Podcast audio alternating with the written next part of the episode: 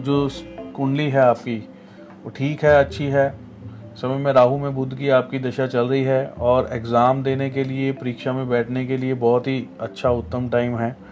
इसमें आपको जो है टेक्निकली नॉलेज मिलने के योग बहुत अच्छे हैं कि टेक्निकली नॉलेज आपको बहुत अच्छी है। आप सीख लेंगी, तकनीकी तौर पर चीज़ें जो हैं, उसको सीखने के लिए कुंडली आपकी बहुत अच्छी है।